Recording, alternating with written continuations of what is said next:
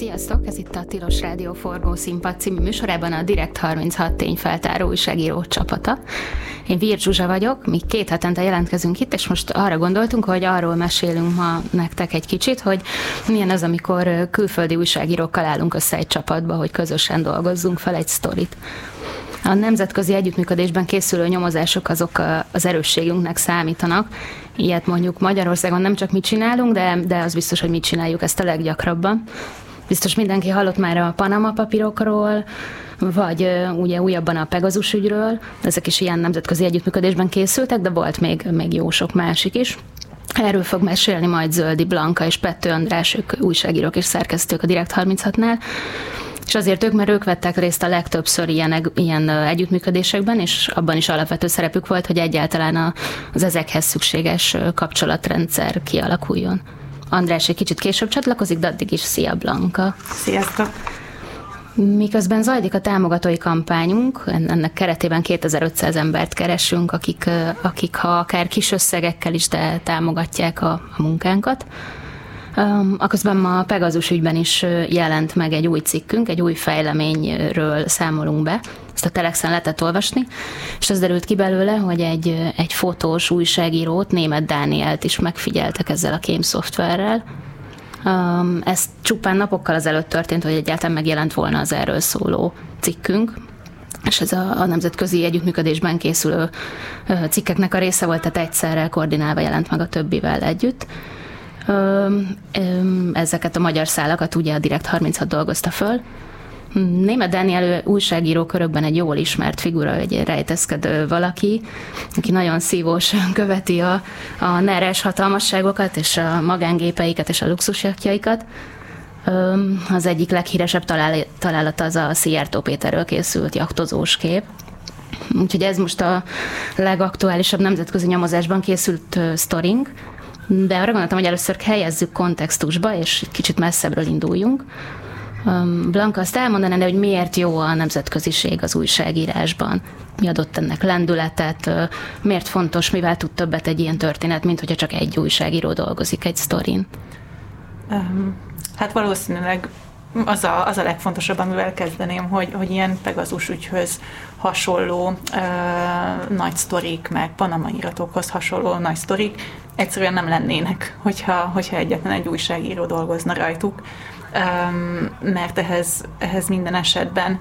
több ország, több újságírójának, meg több szerkesztőségének az összehangolt munkája kellett, és, hogyha, és hogyha tényleg így messziről indulunk, azt tudjuk mondani, hogy, hogy jelenleg a, a világban minden teljesen globalizálódott, tehát globális a, a bűnözés, globális a korrupció, ezek nem ismernek határokat, globális a környezetszennyezés, hogyha, hogyha Tiszába, Ukrajnában beledobálják a, a szemetet, akkor az, az Magyarországon fog kikötni, ugyanígy a légszennyezéset. Na, szóval tehát semmi, semmi nem ismer igazából határokat, akkor, akkor miért éppen az újságírók lennének azok, akik, akik egy-egy sztori kapcsán ö, megállnak a, a határoknál. Tehát ez, ö, ez már egy ilyen viszonylag, viszonylag régóta ö, végben menő folyamat, de azt látjuk egyébként, hogy, hogy így a nemzetközi újságíró közösségben is egyszerűen a nemzetközi együttműködés az, az gyakorlatilag egy ilyen hívó szó, tehát hogy minden egyes konferencián, minden egyes pályázati kiírásban például, ahol különböző támogatásokat lehet nyerni bizonyos sztoriknak a megvalósítására, az, a, az az elsődleges, hogy csináljuk együtt, dolgozzanak együtt különböző országoknak az újságírói, mert, mert akkor, hogyha így összeadjuk a tudásunkat, az energiánkat, a tapasztalatunkat, akkor valami többet tudunk létrehozni, mint egyedül. Másrészt meg, meg tényleg itt igazából teljesen, teljesen praktikus oldala a dolognak, hogy egyszerűen azok az újságírók, akik, akik helyben vannak, azok jobban ismerik a, a helyi viszonyokat. Tehát, hogyha engem például megkeres egy külföldi újságíró azzal kapcsolatban, hogy, hogy egy sztoria kapcsán belefutott egy, egy magyar cégbe, tudok-e neki segíteni azzal kapcsolatban, hogy, hogy erről miket lehet megtudni, akkor nekem ugye a kisújamban van az, hogy nem tudom, el kell menni a Bátori utcába a céginformációs szolgálathoz, és akkor rögtön tudom, hogy milyen papírokat érdemes megnézni a, a, a számítógépes rendszerben, amíg például, nem tudom, egy, egy romániai vagy egy szerbiai újságírónak ezt úgy, úgy kitalálni, hát ez, ez halál lenne valószínűleg. És ez ugye ugyanúgy igaz, fordítva is, tehát én nem ismerem olyan jól a, a helyi viszonyokat, hogyha, hogyha valahova máshová uh, visz egy sztori, mint egy ottani újságíró. És akkor persze ez, ez nem csak ilyen, ilyen technikai tudás jelent, hanem alapból ugye a nyelv, hát ez, ez viszonylag kézenfekvő, illetve az, hogy, hogy a helyi újságíróknak ugye jobb kapcsolatrendszere van, könnyebben tudnak források megtalálásában segíteni, akár hivatalos szervekkel kapcsolatba lépni, tehát ez, ez mindenképpen nagyon nagy előny. És, és az látszik szerintem, hogy azért, mert ennek az ilyen nemzetközi együttműködésnek igazából ilyen nagy hagyománya van most már a, hát a világon szerte dolgozó újságírók között. Egy olyan, olyan közösség alakult ki, hogy nekem, magyar újságíróként vannak, vannak már igazából, most nem mondom azt, hogy szinte minden országban újságíró ismerőseim, de megvannak azok a, azok a networkök, akikhez tudok fordulni, hogyha, hogyha valahol egy ilyen hát hogy is mondjam, egy másik országban van szükségem egy szemre, hogy, meg, hogy megnézzem valamit például. Tehát például én belefutottam már olyan, olyan sztoriba, hogy kaptunk egy, egy tippet, hogy uh, valamelyik magyar üzletembernek egyébként Ausztráliában van egy, uh, van egy ingatlanja, uh, és ez így nagyon-nagyon érdekesnek tűnt, nem lehetett egyébként ilyen számítógépes research munkával, meg, meg különböző adatbázisokból megtalálni ennek a tulajdonviszonyait, de akkor el tudtam kezdeni gondolkodni, hogy hát az kézenfekvő, hogy a Direct 36 nem fog számomra egy repülőjegyet finanszírozni Ausztráliába azért, hogy elmenjek megnézni, hogy mi van kiírva, tényleg Sydney mellett egy postaládára,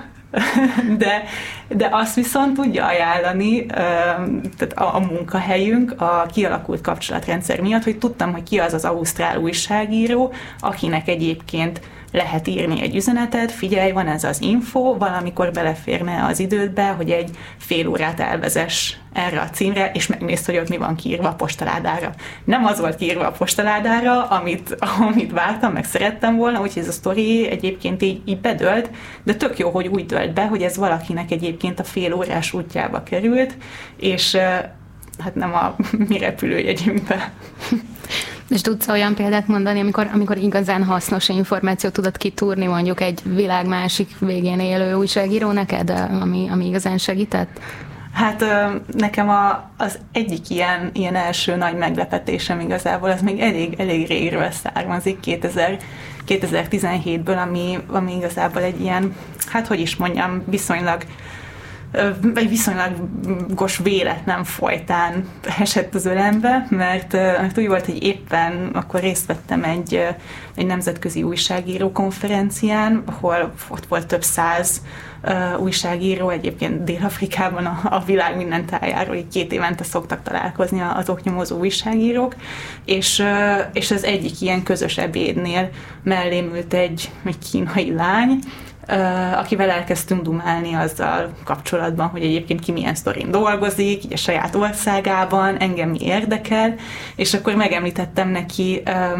hogy, hogy engem nagyon érdekel a, a magyar letelepedési kötvényprogram, és akkor ezt így magyaráztam neki egy kicsit, hogy fú, egyébként ez így ilyen közös pont is kettőnk között, mert hogy ő, ő kínai származású volt, és mondtam, hogy Kínából vásárolták a legtöbb letelepedési kötvényt Magyarországon, nem tudjuk, hogy kik a, a tulajdonosai azoknak az offshore cégeknek, akik ebből a, az üzletből nagy nyerességet csinálnak, és,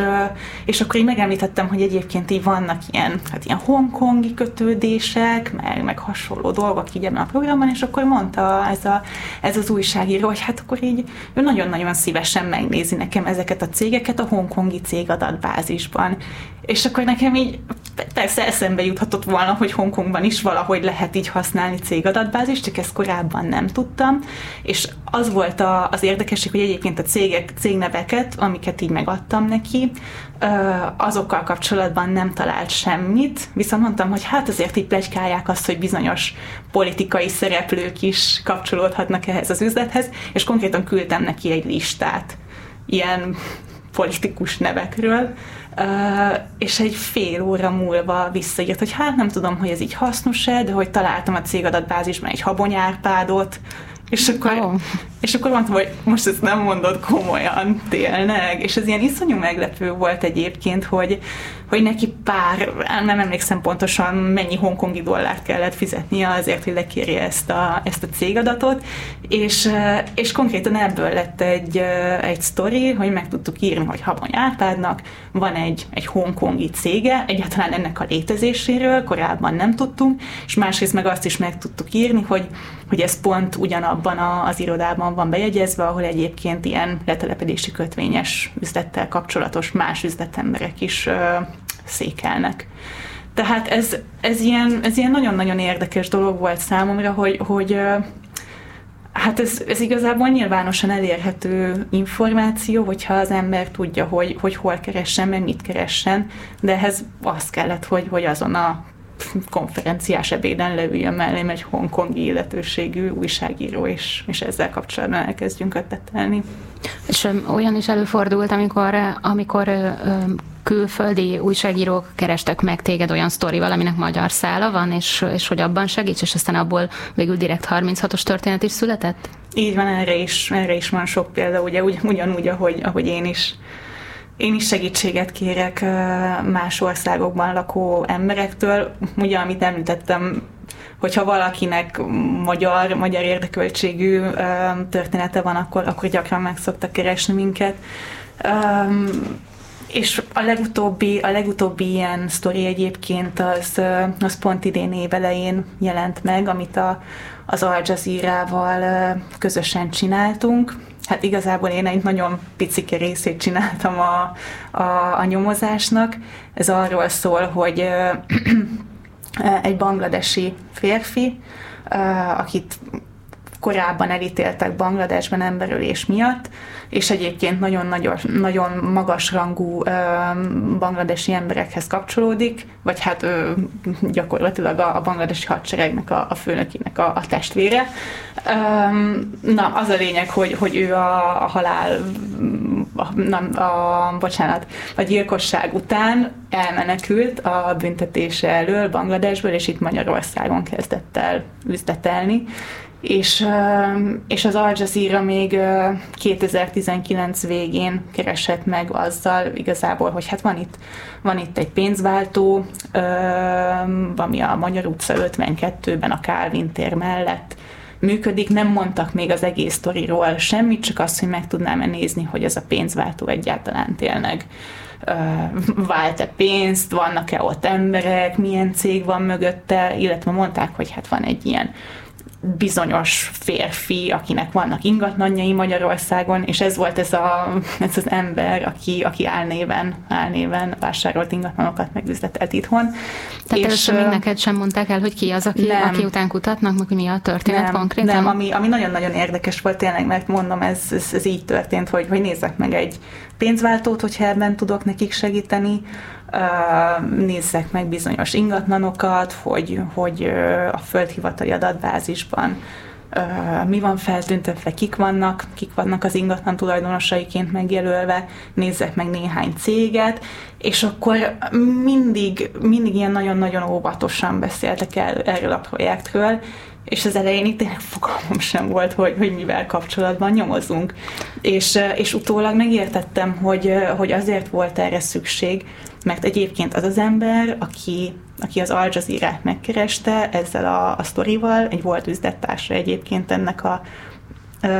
ennek a bangladesi férfinak, az ő, vesz, az ő élete konkrétan veszélyben volt. Tehát, hogy nagyon-nagyon komoly forrásvédelmi intézkedéseket kellett azért tenni, hogy, hogy, hogy őt ne, ne sodorják veszélybe, és egyébként őt ki kellett menekíteni Bangladesből, mielőtt, mielőtt megjelent ez a, ez a cikk. Tehát így, így utólag összerakva teljesen értem ezt a, ezt a nagy titkolózást, és az az igazság, hogy, hogy amikor így menet közben, akkor már eljutottunk a nyomozásnak annak a fokára, hogy, hogy így megértettem a, az egész sztorit, akkor így eléggé ledömpentem, hogy, hogy atyavilág, tehát hogy erről az emberről nyomozgattunk az elmúlt hónapokban, és akkor, akkor amikor összeállt a kép, akkor hát az egy elég, elég, elég, elég érdekes élmény volt tényleg.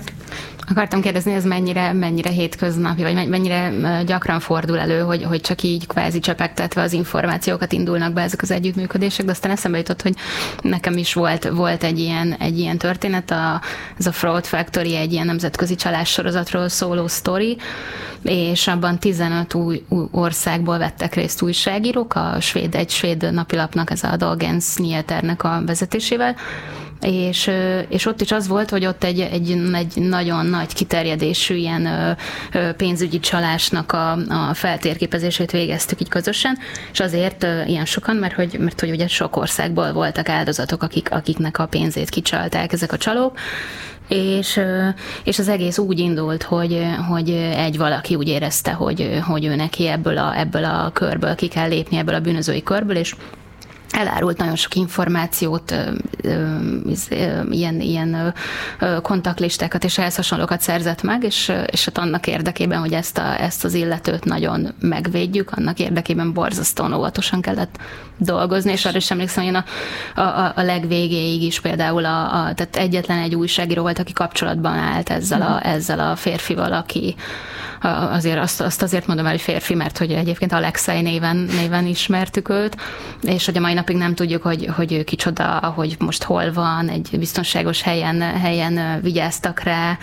a tanúvédelmet kapott ott a svéd rendőrségtől, meg minden, és hogy, és hogy igen, ez, ez, ez, ez itt is abszolút indokolt volt, hogy forrásvédelmi okokból véletlenül sem szabadott semmilyen elszólást tenni, amíg hmm. dolgoztunk rajta, nehogy, nehogy bárki megmondja, hogy egyáltalán mi történik, miben nyomozunk, egészen addig a pillanatig, amíg meg nem jelent a És te, a és te mit tudtál a, a projektről a, a kezdetekkor, amikor megkerestek? Hát a kezdetekkor én, én csak annyit tudtam, hogy van egy, van egy lista, ami tele van telefonszámokkal, és a listán vannak magyar telefonszámok is, és hogy az a gyanú, hogy akik ezen a, ezen a listán szerepelnek, azokat valamilyen módon átverték egy, egy valószínűleg Ukrajnából irányított ilyen hatalmas nagy csalóhálózatnak a, az emberei, és akkor ezt kezdtük el először, először egyszerűen csak fölhívogatni ezeket a telefonszámokat, és megpróbálni, meg tudni, hogy, hogy tényleg ilyen történt velük, és akkor ebből állt össze aztán egy ilyen teljesen elképesztő történet, és, és aztán indultak is nyomozások nemzetközi szinten, meg a magyar rendőrség is foglalkozik az ilyen típusú csalásokkal, mert egyre több van belőlük, úgyhogy ez, ez egy nagyon-nagyon izgalmas ilyen nemzetközi együttműködés volt, és akkor azért is volt jó, mert egyébként végig azt lehetett érezni, hogy nem, nem önmagáért van csak így ez, hanem van értelme is. Van közben egy betelefonálunk, akit bekapcsolok, ha megy. Hello! Semmi sincs elrejtve, ami nyilvánosságra, nyilvánosságra ne jutna, és nincs olyan titok, ami ki ne derülne, és nyilvánvalóvá ne lenne. Ügyeljetek hát, hogy milyen figyelemmel hallgattok. Akinek ugyanis van, az még kap hozzá. Akinek pedig nincsen, az még azt is elveszíti, amiről azt vélte, hogy az övé. Örök Jézus Krisztus tegnapi ilyen angéliumi szavait hallották vissza. Köszönjük szépen. Köszönjük a kommentet. De,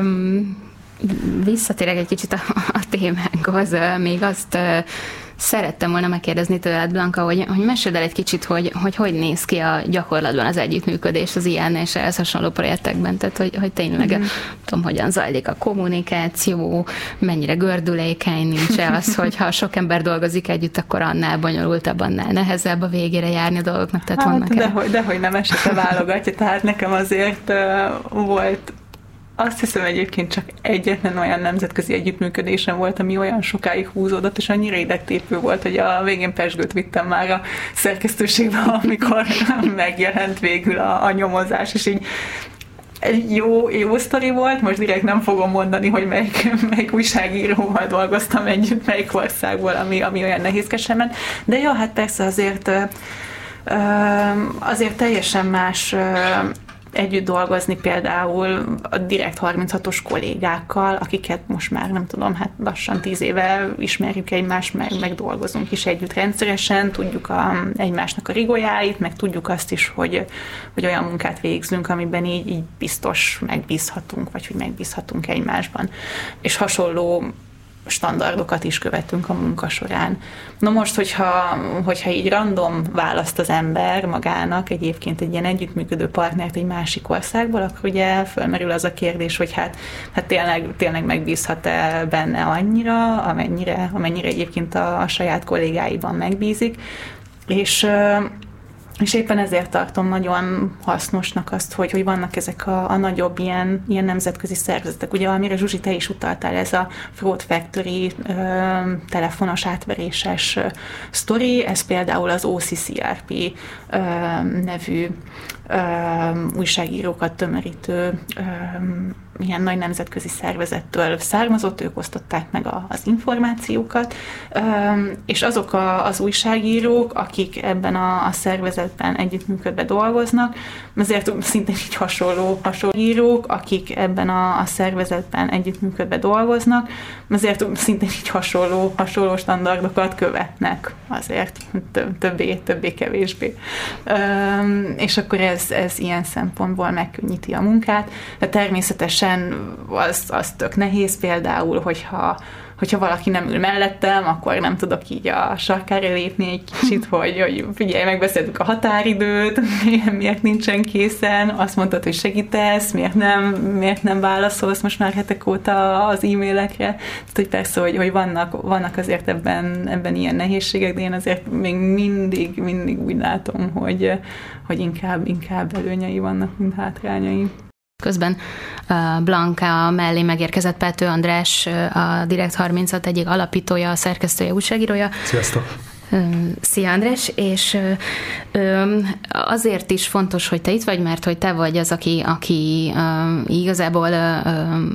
segített megalapozni azt a kapcsolatrendszert, ami ahhoz kell, hogy, hogy ilyen nemzetközi projektekben részt tudjunk venni. Egy kicsit mesél róla, hogy ez, ez hogyan történt. Uh-huh. Igen, a, egyébként kicsit már így ide, ide, idefelé jövet hallgattam már a, már a műsort, és akkor hallottam, hogy Blanka mesélt arról, hogy mondjuk hogyan ö, kezdődött neki ö, ez a fajta munka, és egyébként nekem is, meg szerintem mindenki másnak, vagy legtöbb más embernek hasonlóan indult, tehát valamiféle elmegy az ember valamilyen rendezvényre, konferenciára, valamilyen találkozóra, és akkor ott ugye tényleg egy asztal mellett megismerkedik valakivel, tehát ez mindenképp ilyen személyes kapcsolatokon keresztül indul nekem is. Pont ugyanazon a tényfeltáró újságíró konferencián, csak egy korábbi 2011-es találkozóján vettem részt Kievben, nekem ez volt az első ilyen, amikor egyáltalán tudtam, hogy ez létezik, és, és ott, ott, ott ismerkedtem meg így ezekkel a szervezetekkel, amelyek mondjuk így a, a, a vérkeringésében így jobban benne vannak a nemzetközi tényfeltáró újságírásnak. Én is beszélgettem ott a, a vacsoránál más újságírókkal. Egyébként szerintem talán így fontos elmondani, hogy a,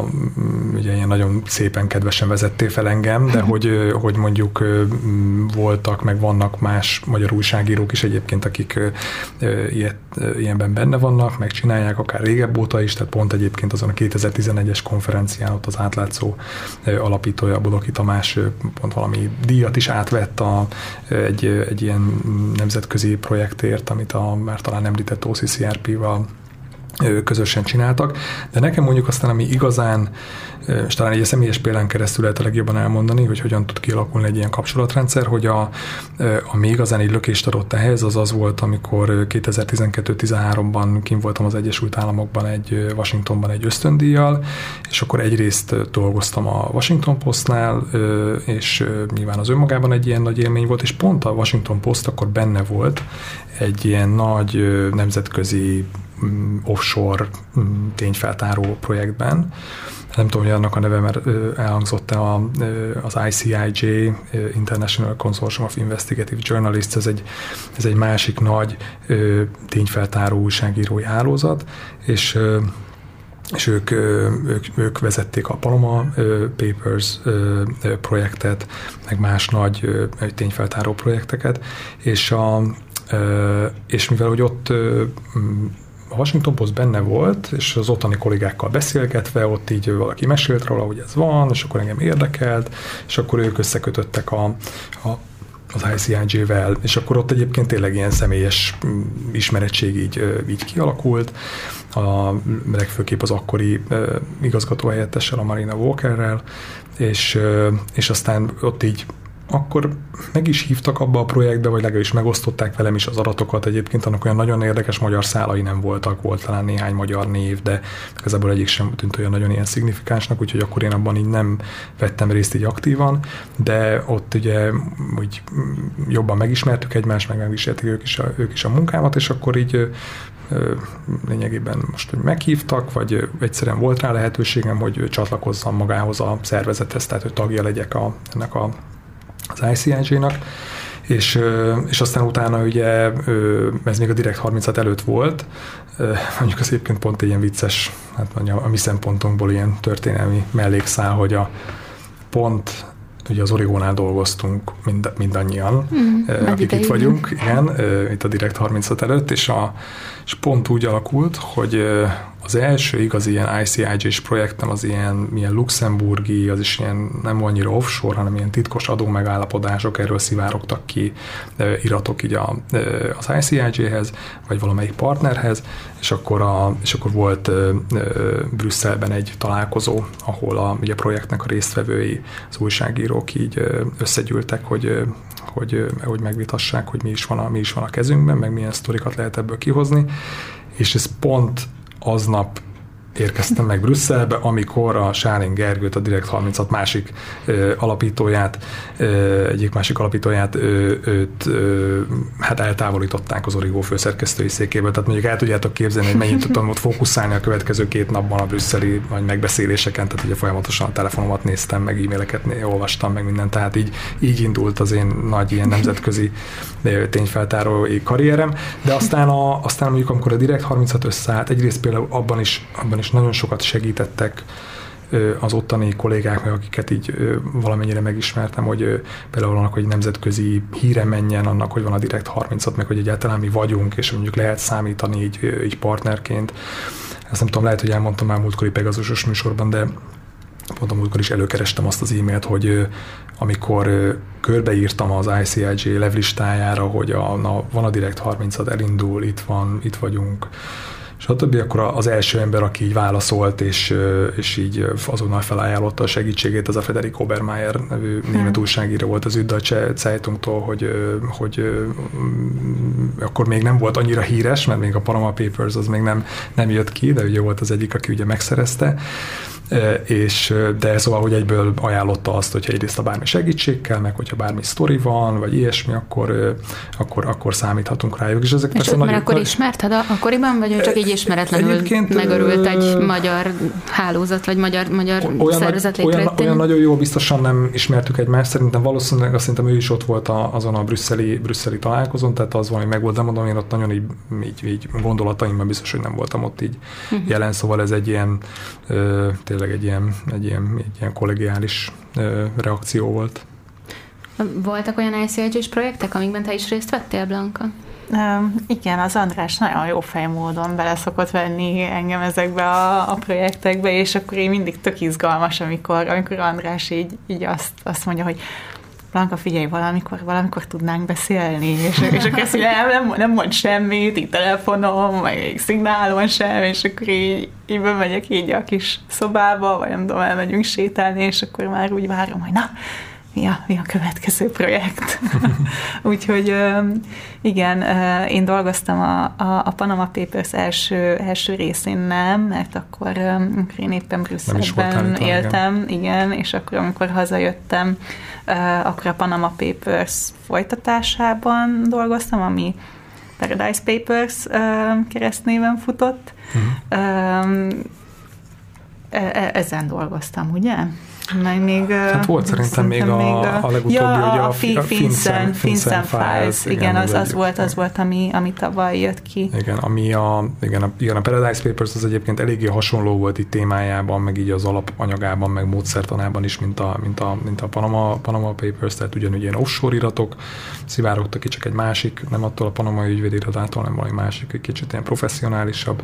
cégtől, ugye, és meg egy csomó ilyen cégadat jött ki Máltáról, meg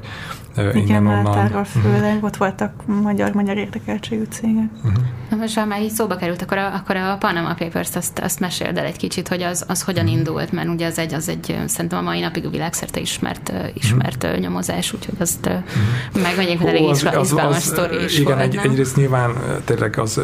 nagyon-nagyon sok szempontból így fontos nekem, meg szerintem nekünk, így a Direkt 36-nak a ugye az első évében, az első évének a vége felé, tehát egy 2016. év után, 2016 tavaszán jöttünk, jöttünk ki vele, és és ugye nyilván nagyon fontos volt abban is, hogy a Direct 36-ot így jobban megismerjék itthon is, abban nagyon-nagyon sokat, nagyon-nagyon sokat segített, meg ugye egy nagyon jó, egy nagyon jó sztori volt. Hát egyébként nagyjából hasonló forgatókönyv volt, mint a, mint a többinél. Az ICIG az most már egy hát 20, lassan 25 éve létező szervezet. Ez ugye egy, egy amerikai ilyen újságíró non-profit hozta létre, vagy annak a keretein belül jött létre a, a Chuck Lewis nevű legendás amerikai újságíró alapította, és, és ugye az alatt a közel 25 év alatt azért így ki tudták dolgozni, tehát volt idejük így kidolgozni a, a, a módszertant erre egy, és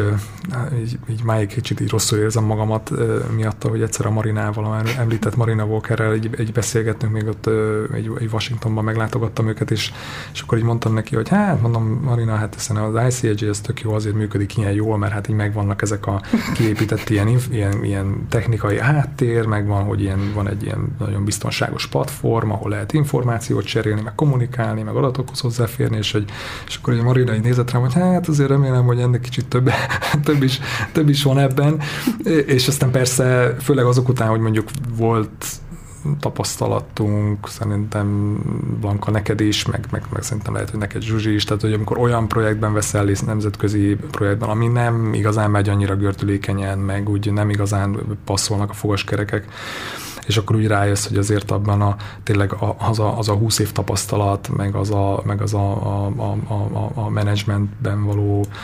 hozzáértés, az rettentő sokat számít abban, hogy hogyan tartasz össze egy ilyen ugye általában egy évig tartó nagy nemzetközi projektet, több száz újságíró részvételével, mindenki hozza a maga különböző kultúráját, stílusát, hozzáállását, stb. Szóval, hogy igen, ezt majd egyszer elmondom, ha, ha rákerül, hogy lesz lehetőségem, hogy a Marinának elmondjam. Most már értem, hogy nem csak a, nem csak a technikai háttér van, de kicsit így elkalandoztam, tehát, hogy ennek a menete egyébként úgy nézett ki, hogy volt egy hívás valamilyen biztonságos platformon, ahol elmondták, hogy, hogy miről van szó, és aztán utána elmondták, hogy vannak adatok, azokhoz kaptunk valamiféle hozzáférést, szintén valami olyan platformon, meg olyan módon, ami, ami biztonságosnak volt ítélve. És aztán ami egyébként nagyon fontos, hogy hogy volt személyes találkozó. Ez ezeknél mindig, mindig sokat számít. Itt ugye, a, mivel a Panama iratokat azt a, a már említett Frederik Obermeier, meg a Bastian Obermeier szerezte meg, akik az Üddeutsche Zeitungnél dolgoznak, ezért az ő székhelyükön Münchenben volt a találkozó. Ugye, ha 2016 tavaszán jött ki, akkor ez valamikor 2015 őszén lehetett azt hiszem, és akkor ott voltunk szerintem így nagyjából két napot, és akkor így személyesen, akár ilyen kisebb csoportokban így át tudtuk beszélni, hogy, hogy, hogy mi is van a kezünkben, mire, mi, mivel kell vigyáznunk,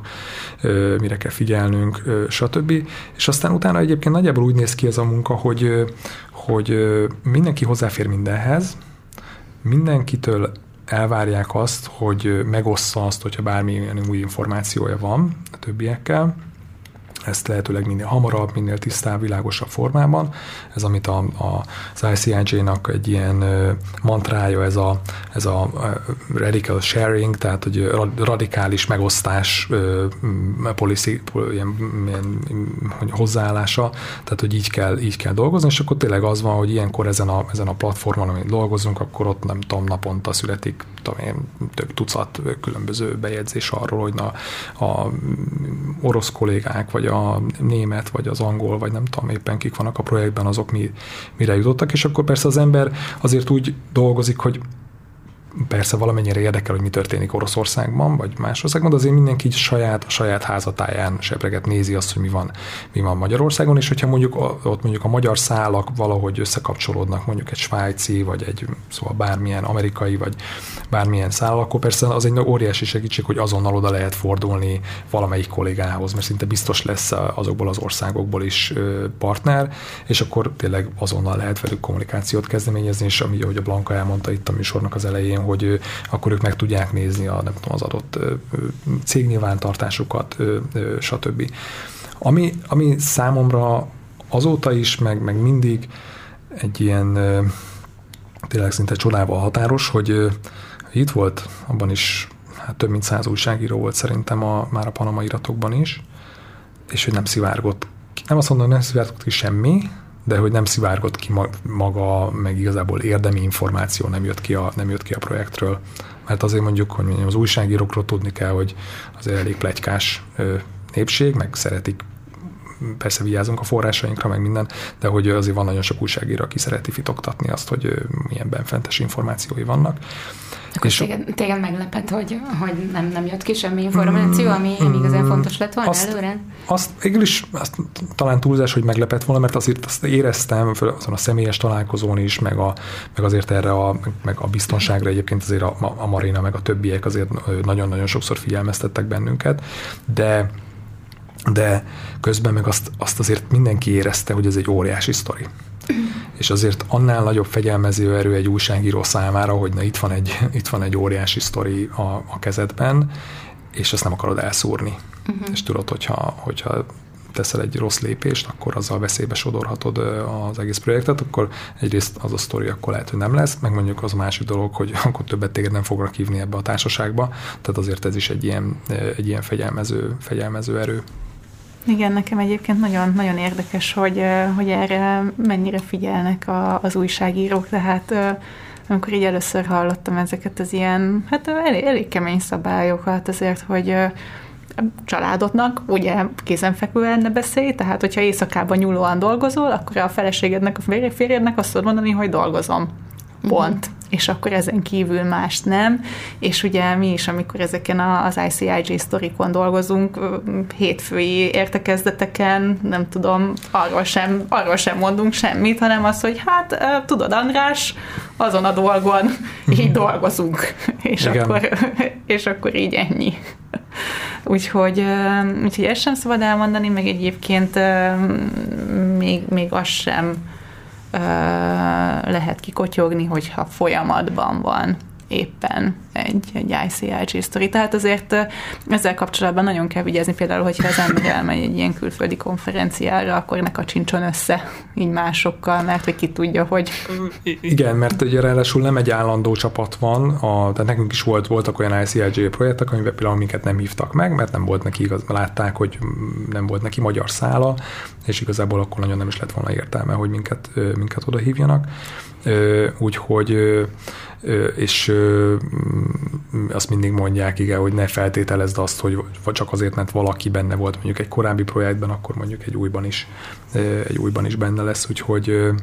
igen, így vigyázni kell a szánkra. De akkor itt ezek szerint ebben a történetben azt a policit követték, hogy mindent megosztottak mindenkivel, de itt már az előző részben azért szóba került, hogy vannak olyan, olyan esetek is, amikor, amikor meg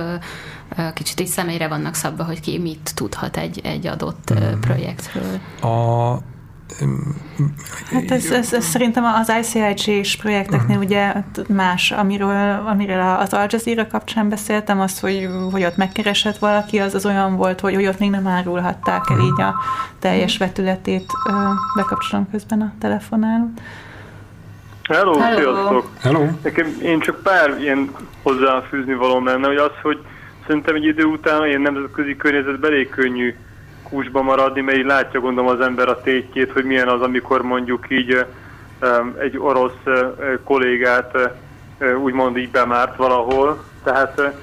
nekem csak az egyik ilyen ismerősömnek egy jó barátja, egy orosz ilyen szerkesztő, ilyen főszerkesztő, és hát neki, neki a család az már rég nem él Oroszországban.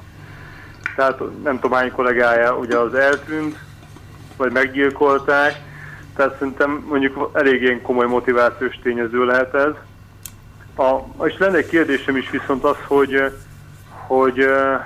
hogy ez, a, ez a nemzeti offshore, ugye van ez, vannak ezek a befektetési alapok, amire ugye nem nagyon látunk rá, meg kb. semmit nem lehet tudni. Ez a nemzeti offshore, amit létrehoztak, ez, ez igazából mennyire futott most föl, mert azt látjuk, hogy a oligarchák kipakolják bele a tulajdonukat, de ez mennyire lett egy általános ilyen megtakarítási forma Magyarországon, és senki ne lásson semmit abból, kinek milyen van. Ez a ez lenne így a kérdés a vendégekhez. Köszönjük. Köszönöm. A, ja, nem tudom, így a, a, a, az első felével kapcsolatban, amit tudom, hogy nem annyira kérdés volt, hogy ez, ez természetesen ezzel abszolút, abszolút tisztában vagyunk, meg egyébként a,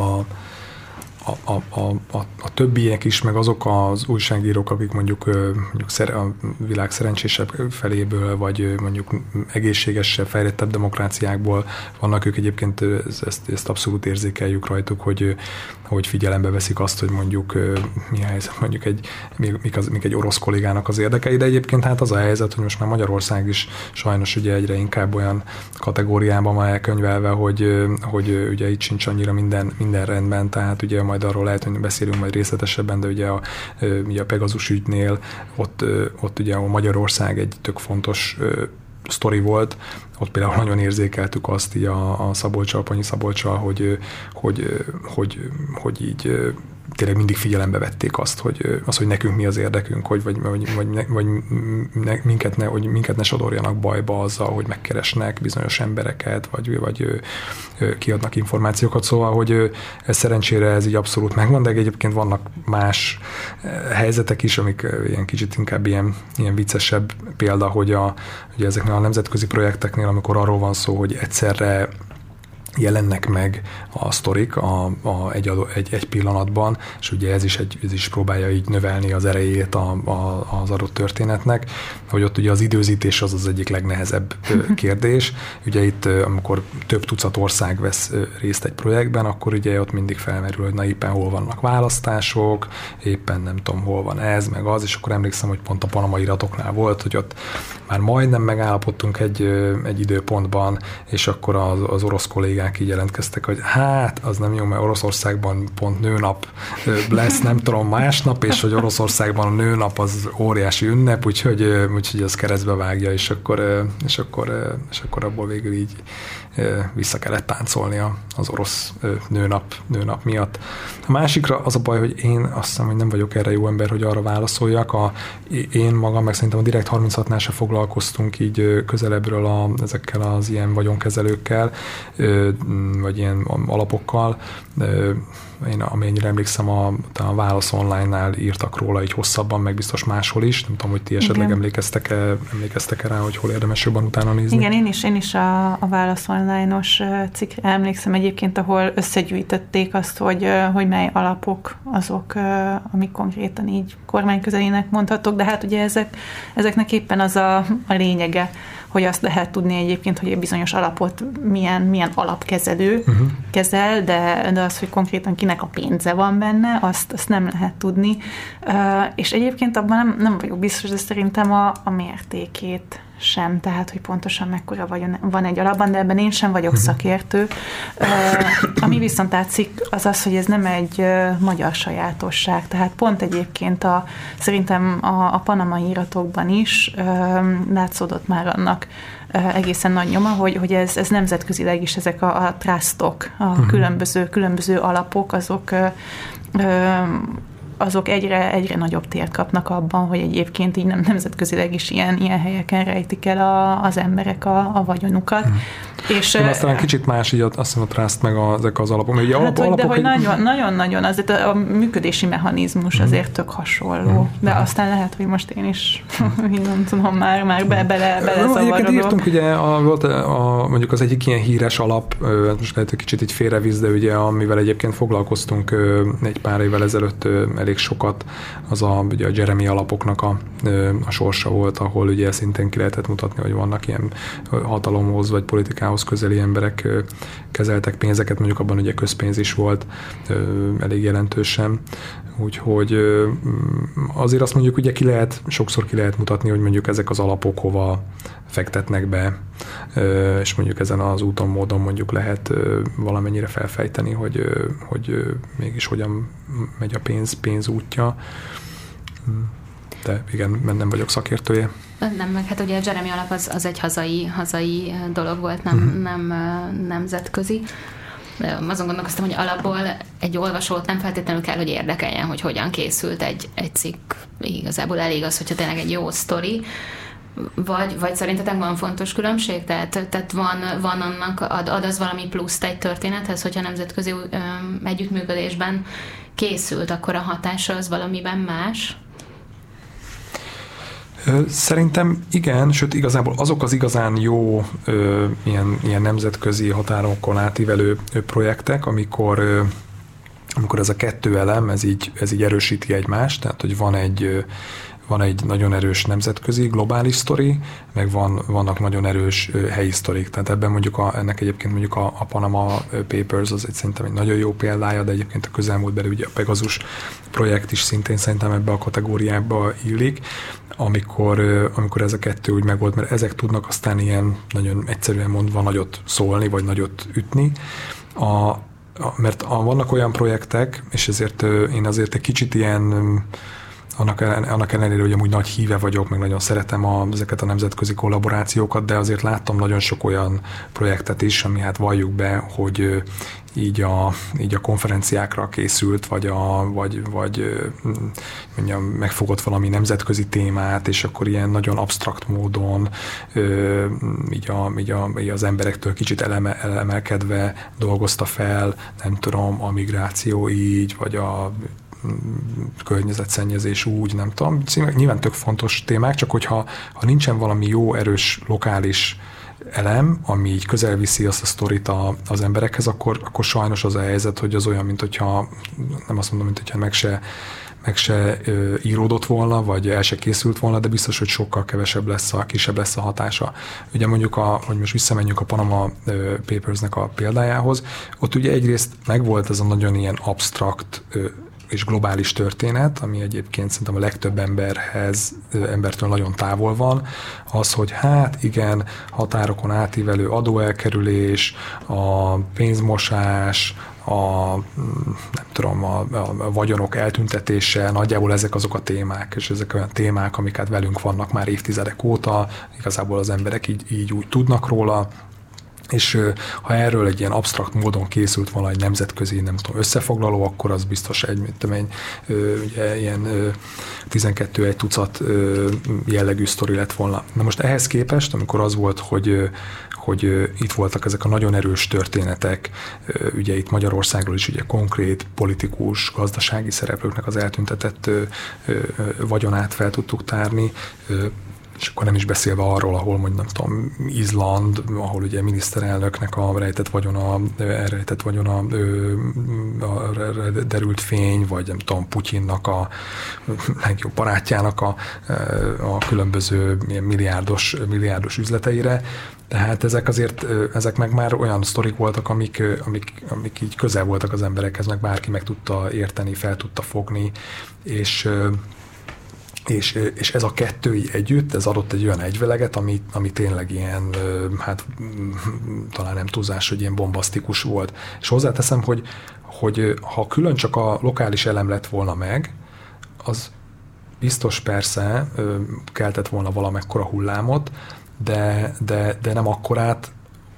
mint, a, mint ezzel a globális elemmel együtt. Ugye emlékszem, hogy amikor, a, amikor kijött ugye a Panama, Panama iratok, jó, azt gondolom, hogy ilyen erős, jó sztoriaink voltak, ugye volt egy korábbi Fideszes képviselő, akinek ugye az eltitkolt cégét be tudtok mutatni, volt egy, ugye egy ilyen befolyásos MSZP-s politikusnak a, hát a feleségéről, középiskolai tanáról derült ki, hogy nem tudom, svájci bankszámlája van, meg, meg nem tudom milyen offshore cége. Ezek azért erős sztorik, ezeknek bármelyik szerkesztőség bármikor, bármikor örülne, de nem lenne tőlük két hétig hangos a, a, az ország médiája, meg nem szólna, nem beszélne róla a parlamentben a miniszterelnök, meg nem indulna, nem tudom, ilyen olyan vizsgálat. És, és ugye arra sokan felkapták a fejüket, hogy, hogy ugye nem tudom mennyi ilyen irat szivárgott ki, milyen szintű belső, belső iratokhoz tudtak az újságírók hozzáférni. Emlékszem, hogy amikor már szegény, ugye már nem, nem él Baló Györgynek a, a műsorába mentem be a, ugye a cikk megjelenésének, a projekt megjelenésének a másnapján, akkor is ő is ezzel vezette fel, tehát, hogy ugye ez egy mekkora globális probléma, és, és mutatták az adatokat, stb. És aztán persze rátértünk a, a helyi sztorikra. És egyébként mi a tapasztalatotok, hogyha mondjuk elkészül egy történet, és akkor ugye természetesen a szereplőket kell reagáltatni rá, és hogyha az ember egy nemzetközi együttműködés tagjaként keres meg egy kormányt, akkor más, hogy reagál erre? Mi, mi erről a tapasztalatotok? Mint hogyha csak úgy írok neki egy e-mailt, hogy aha, aha. szeretném erre és erre a válaszát megkapni. Hát másfél reagál, mert hogyha csak úgy úgy keressük meg, akkor általában nem reagálnak, és erről talán András egyébként többet tud mesélni, mert mert ez nagyon-nagyon friss élmény a Pegasus ja, kapcsán például. Volt ilyen, meg egyébként igen, meg most is, meg most is van, de hogy igen, ott a, a Pegasusnál mondjuk az nagyon speciális volt, mert ott tényleg annyira olyan nagyfokú volt a biztonság, meg így Magyarország annyira ilyen hát kockázatos országnak volt így elkönyvelve így a projekten belül, hogy ott például megszületett az a döntés, hogy a hogy a kérdéseket nem is mi küldtük el, tehát nem is, és ilyet egyébként nem szoktunk, de itt azt gondoltuk, hogy itt tényleg a, a, a kockázatok azok felülírják a, ezt a saját, nem tudom, belső ilyen szabályunkat, tehát hogy a kérdéseket nem is mi küldtük el, a, a megfogalmazásban részt vettünk, de hogy a kérdéseket egyébként a más, a pont a már említett Obermeierek, Bastian Obermeier az Üdecse Zeitungtól, ő küldte el, meg több más nemzetközi partnernek a, a nevében, és, és akkor a, ezt nem tudom, hogy akkor lehet, hogy meséltük már, amikor, amikor erről szó volt, de, de ettől függetlenül egy érdekes történet, hogy, a, hogy elküldték a kérdéseket, és akkor, és akkor rá nem tudom, másnap, amikor lejárt így a válaszra adott határidő, akkor így ugye nagyon hosszú, részletes kérdéssor volt, az összes megfigyelte, meg amit így a Pegasusról összegyűjtöttünk, magyar vonatkozás, minden benne volt több oldal, és akkor az, az a válasz jött vissza, hogy nincs információ, nincs tudomásunk a kérdésben szereplő adatgyűjtésről, köszönjük, üdvöz, pont, üdvözlettel, nem tudom, a, és akkor így a, a belső ilyen chat csoportunkban így akkor így a, a, ezek a német, meg angol, meg nem tudom, milyen újságírók, így, hogy wow, úristen, elképesztő, és akkor így a Szabolcsra meg így rögve így írtunk nekik, hogy hát figyeljetek, ez sokkal, sokkal több, amit mi bármikor kaptunk a magyar kormánytól a, az elmúlt években, aztán egyébként utána még egy küldtek egy pár perccel később egy, még egy ilyen kiegészítő választ, ami már inkább ilyen szokásos ilyen propaganda szöveg volt, hogy hát itt a külföldi titkosszolgálatok állnak el mögött, meg bla bla bla bla, bla. De hogy, hogy igen, nem, tehát az, az, hogy vannak ilyenkor külföldi partnerek, az, az ebben is segíthet, hogy időnként így érzik a nyomást, és akkor talán így jobban válaszolnak, de egyébként abban is tud segíteni, hogy ha mondjuk valamilyen kormány, vagy nagy cég, vagy valaki mondjuk agresszíven lépne fel a, egy, egy újság vagy újságíró ellen, akkor, akkor azért sokszor visszahőkölnek, hogyha mondjuk azt látják, hogy hát ez itt nem egy újság, vagy nem egy újságíró, hanem itt egy egész hálózattal, most ez ilyen, ilyen kicsit ilyen konspiratívan hangzik, de szóval egy egész csapattal ö, áll szemben. Tehát emlékszem, hogy voltak olyanok, amikor a, például a ICIJ-s projektekben, hogy ö, hogy mondjuk, most már inkább így nem nevezném meg, mert most nem tudom felidézni az összes részletet, de hogy mondjuk egy brit bank az így elég keményen elkezdett nyomást gyakorolni az egyik brit partnerre, hogy hogy ne jelentessen meg bizonyos dolgokat. Sajnos egyébként a, a brit, illetve angol törvények azok olyanok, hogy erre elég nagy mozgásterük van, nem túl jók a sajtójogi szabályok ott,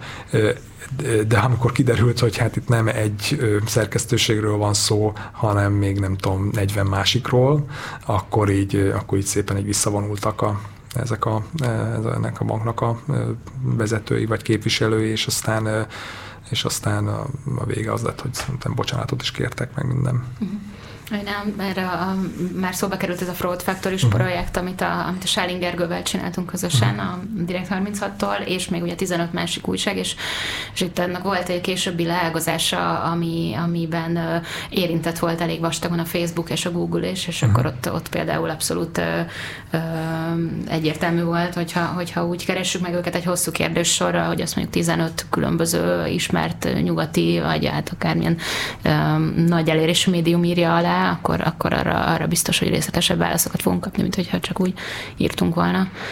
Vagy telefonálni próbáltunk volna, uh-huh. nyilván arra, arra lehet, hogy semmilyen reakció nem érkezett volna, Igen. így viszont abszolút igyekeztek uh-huh. valahogy kimagyarázkodni. Igen, és aztán egyébként így tényleg ebben a a, a Pegasusnál mondjuk egyrészt nyilván ez is a, a legfrissebb élmény, de hogy ott például az utolsó napokban azért hát ugye elég nagy volt a nyomás így, így rajtunk is, meg mindenkin, mert azért mondjuk a, ugye az NSO-nak, ennek a, ugye ennek a kiberbiztonsági cégnek, amelyik a Pegasus kifejlesztette, annak a, az felbérelt valami nagyon-nagyon menő amerikai ügyvédirodát, amelyik az összes partnernek személyre szólóan, testre szabva küldött nem tudom hány oldalas leveleket, amiben ugye hát nagyon komoly, hát nyilván jogi, jogilag megfogalmazott, de hát jogi fenyegetések, jogi nyelven megfogalmazott fenyegetések voltak benne, és Nyilván ahhoz hozzá vagyunk szokva egyébként, hogy magyar szereplők, akikről írunk, azok mondjuk igen fenyegetőznek, mert jogászokkal jönnek vissza, de mondjuk nekünk sincsen túl nagy tapasztalatunk a, a virginiai sok millió dollár számlázó ügyvédirodákkal, és, és egyben egyrészt mondjuk a saját jogászaink is azért sokat segítettek, de, a, de az is nagy segítség volt, hogy, hogy akkor egyből ugye összetudtunk, összetudtunk dugni a fejünket az amerikai, az angol, a, a többi partnerrel, és akkor ők, ők nagyon sokat segítettek abban, hogy mondjuk ezt, ezt hogyan, hogyan kezeljük. Itt a, már többször vissza és visszatérünk a Pegazus ügyre, mert egyrészt ugye nagyon élő az emléke, másrészt meg tényleg egy elég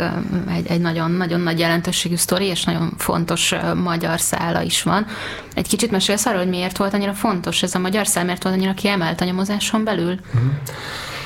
Igen, tehát ez volt egyébként a, a, azokban, legalábbis azokban a projektekben, amikben én részt vettem a, a, az első, ahol mondjuk Magyarország ilyen kiemelt ö, mm, szereplő volt, vagy, vagy történet. Mondjuk egyrészt azért is, mert itt viszonylag jobban be volt határolva, hogy egyáltalán mely országok érintettek benne. Tehát amik ugye ennek az egész alapja az volt, hogy kiszivárgott egy egy adatbázis arról, hogy a, az NSO-nak az ügyfelei milyen célpontokat választottak ki ö, megfigyelésre, és, a, és itt igazából ilyen tízegy néhány országról van szó ö, összesen, és ezek közül a, a Magyarország ebből azért kiemelkedett, hogy, hogy ebből Magyarország volt az egyetlen EU-s ö, ország. A, a többiek egyébként olyan országok voltak, amikről amúgy ahol, ahol ugye, mint kiderült, hogy visszaélések történtek, ahol amúgy azért olyan nagyon nem, nem csodálkozott rajta az ember, tehát hogy mondjuk egy, nem tudom, egy közel-keleti, amúgy egyáltalán nem demokráciának számító országban, vagy Mexikó különösebb ilyen durvább államaiban ilyen, ilyen problémák vannak, de Magyarország egy Európai Uniós tagállamként, NATO tagállamként ez így mindenképp, mindenképp érdekes volt a, a többi partnernek is, meg hát ugye arról nem is beszélve, hogy ugye elég jó sztorik jöttek elő Magyarországról, tehát meg, meg elég jó bizonyítékokat lehetett, lehetett találni, tehát Magyarország azon országok közé tartozott ebben a projektben, ahol szerencsére, nekünk is szerencsére ugye nagyon sok konkrét bizonyítékot lehet talál, lehetett találni a,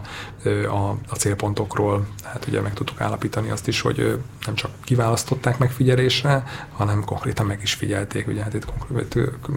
pont éppen mondjuk kollég, saját kollégánkról is szó van, ugye. Uh-huh. A Pegasus ügynek, ugye a, a, ennek az egész történetnek a feldolgozásának a projektgazdája az a Forbidden Stories volt. Uh-huh. Már, már esett szó két másik szervezetről, az OCCRP-ről és az ICIJ-ről, róluk már beszéltünk, de a Forbidden Stories-nak van egy ilyen elég uh, tragikus előtörténet, ezt, egy, ezt még így a végére um, talán érdemes lenne róla megemlékezni, hogy ez hogyan indult és miért. Így van, erről, erről még az adás előtt beszélgettünk meg egyébként most is, hogy felmerült az ICRG-s projektek kapcsán, hogy, a, hogy az orosz újságírók egyébként milyen, milyen veszélyben vannak, megfélemlítik őket, stb. stb. Um, azért azt látszik, hogy, hogy bizonyos, bizonyos hatalmak, hatalmas emberek azért mindent megtesznek azért, hogy, hogy az újságírókat elhallgattassák, és hogy bizonyos sztorik ne kerüljenek napvilágra. Na most ennek az ilyen Európa számára legmegrázóbb eseménye volt, amikor 2017-ben egy, egy máltai újságírónő, Daphne Caruana Galiciát meggyilkoltak a lakása előtt, amikor beszállt az autóba, az, a, az autó fölrobbant. Ő korábban is nagyon kritikus cikkeket írt, illetve dolgozott egyébként az ottani máltai letelepedési kötvényprogrammal, vagy hát ott nem letelepedési kötvényprogramnak, hanem ilyen, ennek megfelelően Golden Visa programnak hívták magát a, a programot, és és ugye mondhatnánk azt, hogy hát akkor ugye ez az újságírónól meghalt, ő nem fog, nem fog tovább dolgozni, viszont az a, a nemzetközi újságíró szervezetekben így a nagyon-nagyon bátorító szerintem, hogy ugye ez, a, ez az alap, alapállítás, hogy, hogy az újságírót meg lehet ölni, de a sztorit nem. Um, és, és a Forbidden Stories nevű szervezet egyébként ezek után alakult, miután ezt a Máltai újságírónőt megölték, és az egyik első projektjük, ez Daphne projekt néven futott, és egyébként föltártak egy, egy csomó minden részletet az ő meggyilkolásával kapcsolatban.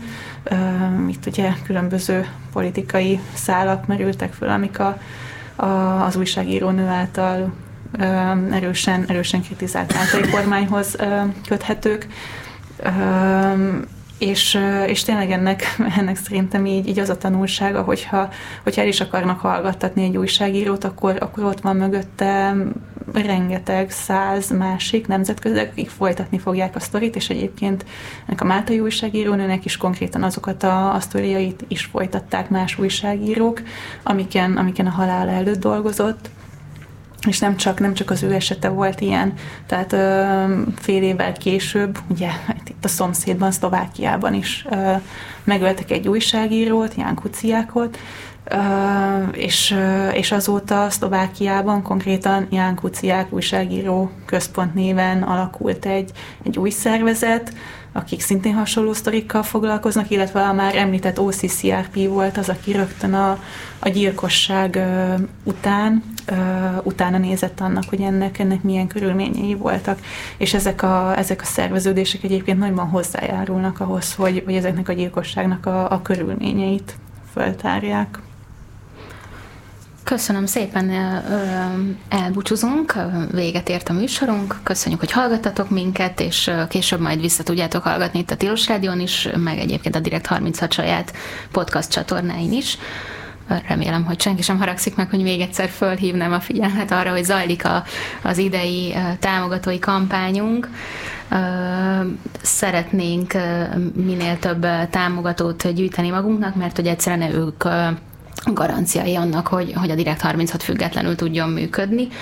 És ez, ez egyébként ahhoz is kell, hogy ezekben a nagyon izgalmas nemzetközi nyomozásokban részt tudjunk venni sőt, egyáltalán nem is tudnánk működni támogatások nélkül, úgyhogy kérjük, hogyha van rá lehetőségetek, akkor támogassátok a munkánkat, munkánkat, és két hét múlva jelentkezünk ja, újra. És még én még hadd mondjak Mondjak még egy dolgot, hogy pénteken, most pénteken lesz egy online közönség találkozónk is egyébként, amire minden érdeklődőt szeretettel várunk, aki még eddig nem hallott a munkánkról, vagy szeretne többet megtudni, a, a Pegasus botrányról fogunk beszélni, plusz hozzánk csatlakozik egy kibervédelmi szakértő is, aki tippeket fog azzal kapcsolatban mondani, hogy, hogy így a mindennapokban az emberek hogyan tehetik biztonságosabbá a kommunikációt. Azt nem garantálom, hogy azt is elmondja egy Pegazus kaliberű megfigyelő program ellen hogyan lehet védekezni, de az, hogy a privát szférának a védelme érdekében mit csináljunk, arról, arról beszélni fogunk sokat. Való igaz, és ezt ugye a Facebook oldalunkra, hogyha felmentek, akkor ott megtaláljátok, ha jól gondolom, azt a, azt a, azt a regisztrációs oldalt, ahol, ahol lehet erre az eseményre regisztrálni, és szeretettel várunk mindenkit. Köszönjük szépen, sziasztok! Köszönjük, sziasztok! Sziasztok!